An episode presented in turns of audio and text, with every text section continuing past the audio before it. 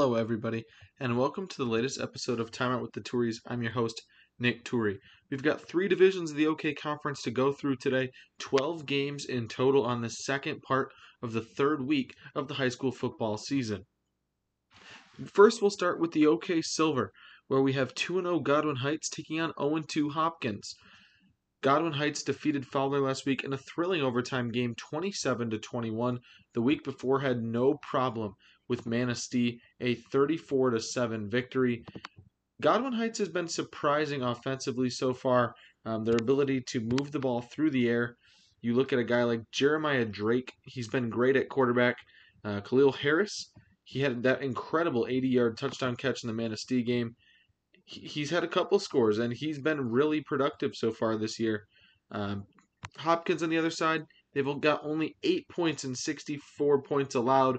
Uh, in those two losses, they lost to Unity Christian and they lost to Allendale shutout last week 14 to 0 but i think it turns around here for the vikings. I think they're a great team and i think that they're still one of the top teams in the silver and i think they get things turned around here with a win versus godwin heights. Ultimately just too much talent for the vikings second game pits another one of the strongest teams in the league belding who is also 2 0 they'll go up against the 0 2 kelloggsville rockets conference opener for both teams as well the belding black knights have only allowed seven points in their first two games, handily defeating Ionia and Lakewood. Kelloggsville, on the other hand, has struggled to score the football. After 28 points in their 49 28 loss to Owosso, they scored eight last week in a very frustrating loss against Ionia. The edge has to go to Belding here. The Black Knights, a much stronger team on paper. You've got Coden McNeil, Hayden Halliday, Bryce Flynn. There are players all over the field here for the Black Knights, and I think you just have to give them a, an advantage here with without a doubt. Uh, last year, this game was 60 to zero. The year before, 56 to six. The year before, 30 to six. So it has been very one-sided as of late, and I expect that con- to continue here in Week Three. Game number three features the Calvin Christian Squires, who are going to step out of conference play uh, this being a seven team division. Remember when the realignment originally occurred? This was a nine team division. NorthPointe Christian and Wyoming Lee both in this conference uh, for all sports, but NorthPointe and Wyoming Lee no longer members on the football side of things. Uh, Calvin Christian has taken two tough losses early in this season. They lost to St. Louis for 49 to 30, and they lost to Muskegon Heights 36 to 12. That's after not having a season a year ago. So 10 straight losses for the Squires.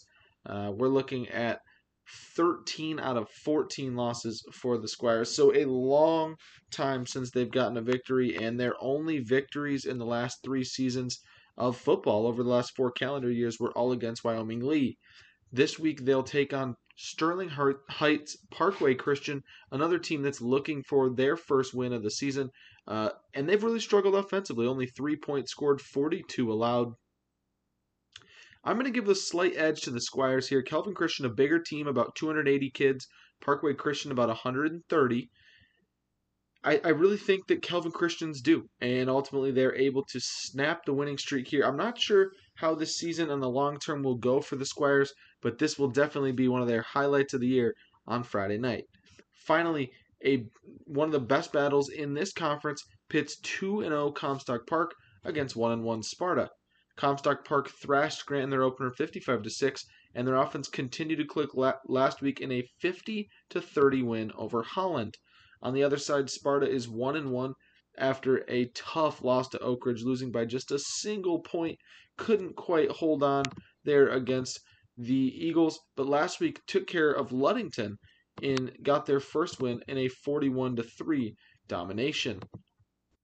I think the slight edge in this game has to go to Sparta. I really do like Comstock Park's uh, team. You've got weapons like Tyler DeWitt. I think Jackson Gates has been playing great at quarterback throughout the season for this team.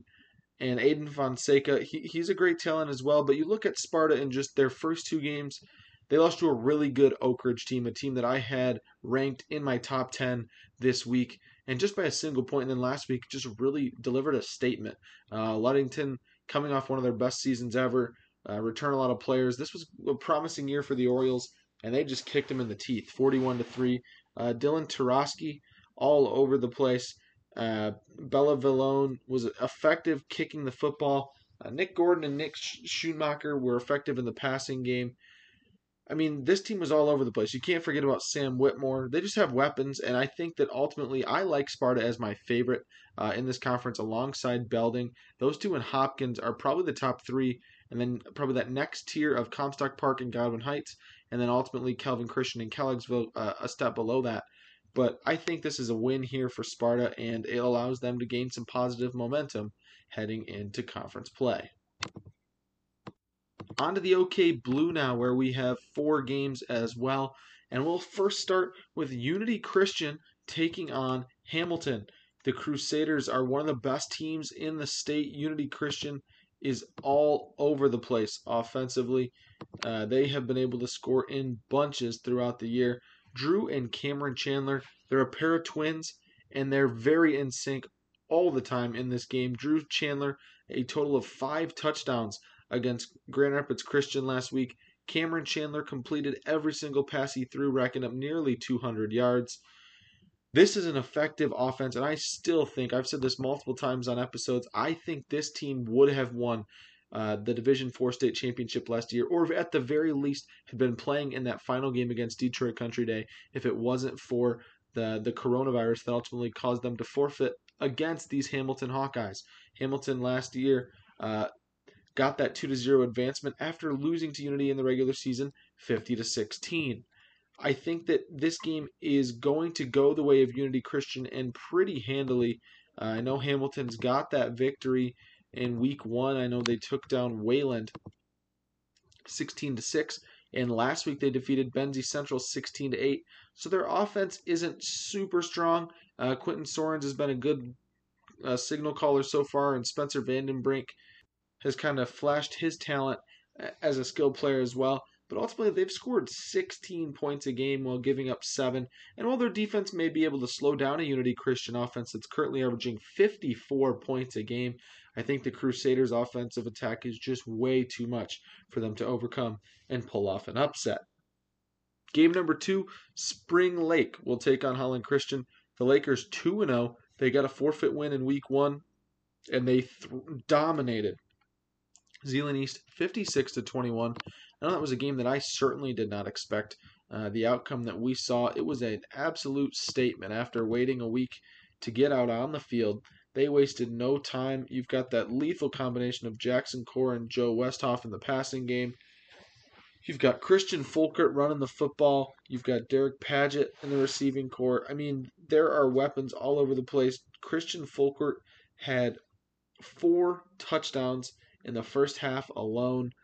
I mean, it was impressive last week for Zeeland East. It shot him right into my top 10 after not even really being a consideration much during the preseason. But they've got a chance here against a Holland Christian team that that's kind of trying to figure out where they fall in this pecking order. This is a tough league. The OK Blue uh, is going to ultimately be one of the most competitive night in and night out throughout the area. and Holland Christian is gonna gonna win some games and lose some games along the way. Uh, dominated Holland 59 to six in week one, but last week really struggled slowing down Forest Hills Eastern, losing 34 to seven. I, I think the advantage has got to go to Spring Lake here. I think it'll be a little closer than uh, the 37 point game the Lakers had last week, but ultimately Spring Lake will win this game by a couple scores. Game number three pits Coopersville versus Fruitport. The Broncos are off to a 2 0 start. That is some rarefied air as of late. I mean, the past few seasons, Coopersville last year finally turned it around and finished three and five with a playoff win. But before that, we're one and eight and two and seven in the two years prior. In fact, they haven't been two and zero oh since 2017, and they'll look to move to three and zero, oh, which would be a new uh, best for the program dating all the way back. Uh, well, frankly, you'd have to go all the way back to 2003, the last time that the Broncos won their first three games. Uh, that year they ended up going seven and three overall. But you, there are a lot of weapons here for Coopersville. A lot of guys that I really like. Dylan Merlot has got to be the feature though. He has continued to score an incredible rusher. You've got Ryan Serba, Colton Bosch, I, I, think there are a lot of weapons you can choose here for Coopersville. And although I really like the play of Gavin Reams, the quarterback for Fruitport, and frankly, they really played well last week against Cadillac, losing 28 12, but was close. And the week before, just no mercy against Kenowa Hills, 42 to 2. Uh, this defense has been pretty solid, and then, but they've got their hands full against a Coopersville team that averages 42 points a game. I'll give the advantage here to Coopersville uh, since they are at home in this matchup. I think that that ultimately plays the difference here, and the Broncos pull out a narrow victory against the Trojans. Last game in the conference pits two phenomenal rushers, a little battle of the Falcons. Allendale versus West Catholic, both are 2 0. Allendale showing some defensive strut here. They gave up seven in their opener against Greenville, shut out Hopkins last week. On the flip side, West Catholic averaging 35 and a half a game. Timmy Kloska is an absolute machine. Uh, set a new school record in the 43 to 9 win over Forest Hills Eastern and followed it up with a few touchdowns in last week's 28 to 6 win over Muskegon Catholic Central. I was really impressed Allendale defeated Hopkins last week and kept the Vikings off the scoreboard. But ultimately, those are two solid wins for West Catholic and Forest Hills Eastern and Muskegon Catholic Central. And when you've got Tim Kloska, you've got Noah Arsulowitz at the uh, quarterback position. That's a great starting point for any offense. You add in a few of those other weapons, and West Catholic has to be the favorite in this game. And they're just short of unity uh, in that t- upper echelon of the OK Blue. The last set of games in this week's episode are the OK Gold matchups. We've got four of those as well here to round out the show. We'll start with Kenowa Hills against Wayland. Kenowa Hills is 1 and 1 on the season. We mentioned earlier they struggled against Fruitport, a 42 2 loss, but last week rallied for a 30 7 win over Greenville. The Knights building some positive momentum here as they head into week three in OK Gold play against a Wayland team that has really struggled to put points on the board, just mustering six in two games. That lone touchdown for the Wildcats came back in week one, a loss to Hamilton, but Ian Thompson was able to score a 20 yard touchdown. The advantage has got to go to Kenowa Hills here. I don't know how you wouldn't pick um, against, frankly, a team that's struggling offensively in Wayland as they try to rebuild and reboot that Wildcats program. Uh, it's been a tough couple years. One and six a year ago, zero and nine the year before that. Uh, we will see what they can do this season.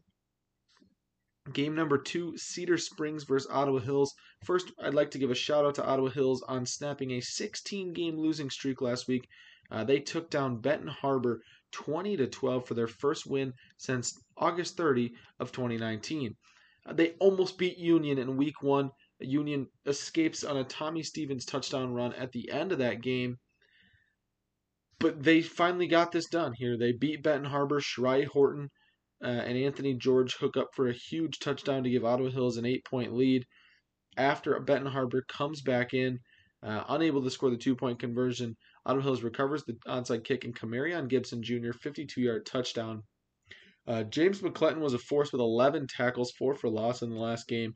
Dayton Strickland with a forced fumble, a forced recover, and a, and a uh, fumble recovery rather in last game. So kids are stepping up and making huge plays here. They go, but it's a tough task. They go up against Cedar Springs and that patented T offense. Uh, you look at guys like Aiden Brunin. He, he's a great weapon uh, for for this team here at Cedar Springs. I mean, you can go through the list of possible offensive weapons. Antoine Nichols, he had a few hundred yards in their opener. Uh, they ran for 406 yards against Swan Valley. Really kind of struggled to move the ball against a bigger, stronger Rockford team, but I think they bounce back here, and Cedar Springs is able to get in the win column with a win over the Bengals. Game number three, South Christian versus Middleville. The Sailors one and one after defeating Grand Rapids Christian 27 to seven in their season opener. They really struggled to uh, contain East Grand Rapids, losing this game 30 to 21. It was just one of those games against East Grand Rapids. You know, they score first, Chandler Van Solkema scores, uh, but all of a sudden you blink and it's 30 to 7. And Van Solkema scores a couple more times to kind of pull them into this game, but they just really were never in it. And, and I can imagine that just has to be frustrating, especially coming off such a great win against Grand Rapids Christian, in which uh, Jake DeHaan had a couple touchdowns and they really kind of cruised to that game. Uh, so we'll see if they can bounce back here against Middleville. Middleville did not play last week. COVID concerns had to forfeit against Byron Center. Uh, Carson Burbridge has their lone touchdown because in week one they lost 30 to 6 to Hastings. You've got to give the advantage to South Christian not only uh, due to their recent success against the Trojans, winning the last couple in this series, but the fact that Middleville didn't play last week. Um, we don't know how many guys were out for sure, uh, but with COVID concerns, you've got to give it the slight edge uh, to a healthy team, especially when that healthy team probably already looks a little better on paper. Final game in this league and final game for our show tonight Grand Rapids Catholic Central versus Forest Hills Eastern. The Cougars, of course, everyone knows they've won two consecutive state championships. They're on an absolute roll. They have won a remarkable 25 games in a row. Uh, won all 11 last year, won 12 the year before, and the first two this year. Uh, really looked well against Merrillville Andrean. of course, Joey Silveri and Nolan Ziegler uh, have been lethal all season, but Nate Van Timmeren is just a monster on defense. And Devin Fridley Bell uh, sh- showed up. He caught a conversion and he also caught a touchdown in last week's game against Andrean. So a great showing by the Cougars. This week they take on a Forest Hills Eastern team that really struggled in their opener against West Catholic, allowing that record-setting performance by Tim Kloska, uh, 331 yards. But they stepped up and answered the bell um, against Holland Christian, who has a strong running back in their own right. And uh, the Hawks go on to win that game 34 to seven. It was a great season last year for Forest Hills Eastern, making the regionals for just the second time in school history. Uh, I, I think ultimately you you've got to go with Catholic Central, and I think you pick them every single week until somebody takes them down. I mean, it was it's been an impressive first two weeks, and, and I expect nothing less here. Uh, the Cougars should be able to capture a victory. So that's all for Wednesday's episode of Time Out with the Tories. We'll be back tomorrow on Thursday.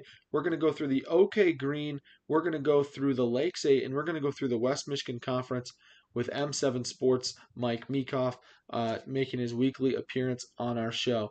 So thank you, as always, to Zach Toury in the studio for holding down the fort. ZT, you're doing an incredible job. Once again, we'll be back tomorrow with M7 Sports, Mike Meekoff. For all of us here at Timeout with the Touries, I'm your host, Nick Toury. Have a great night.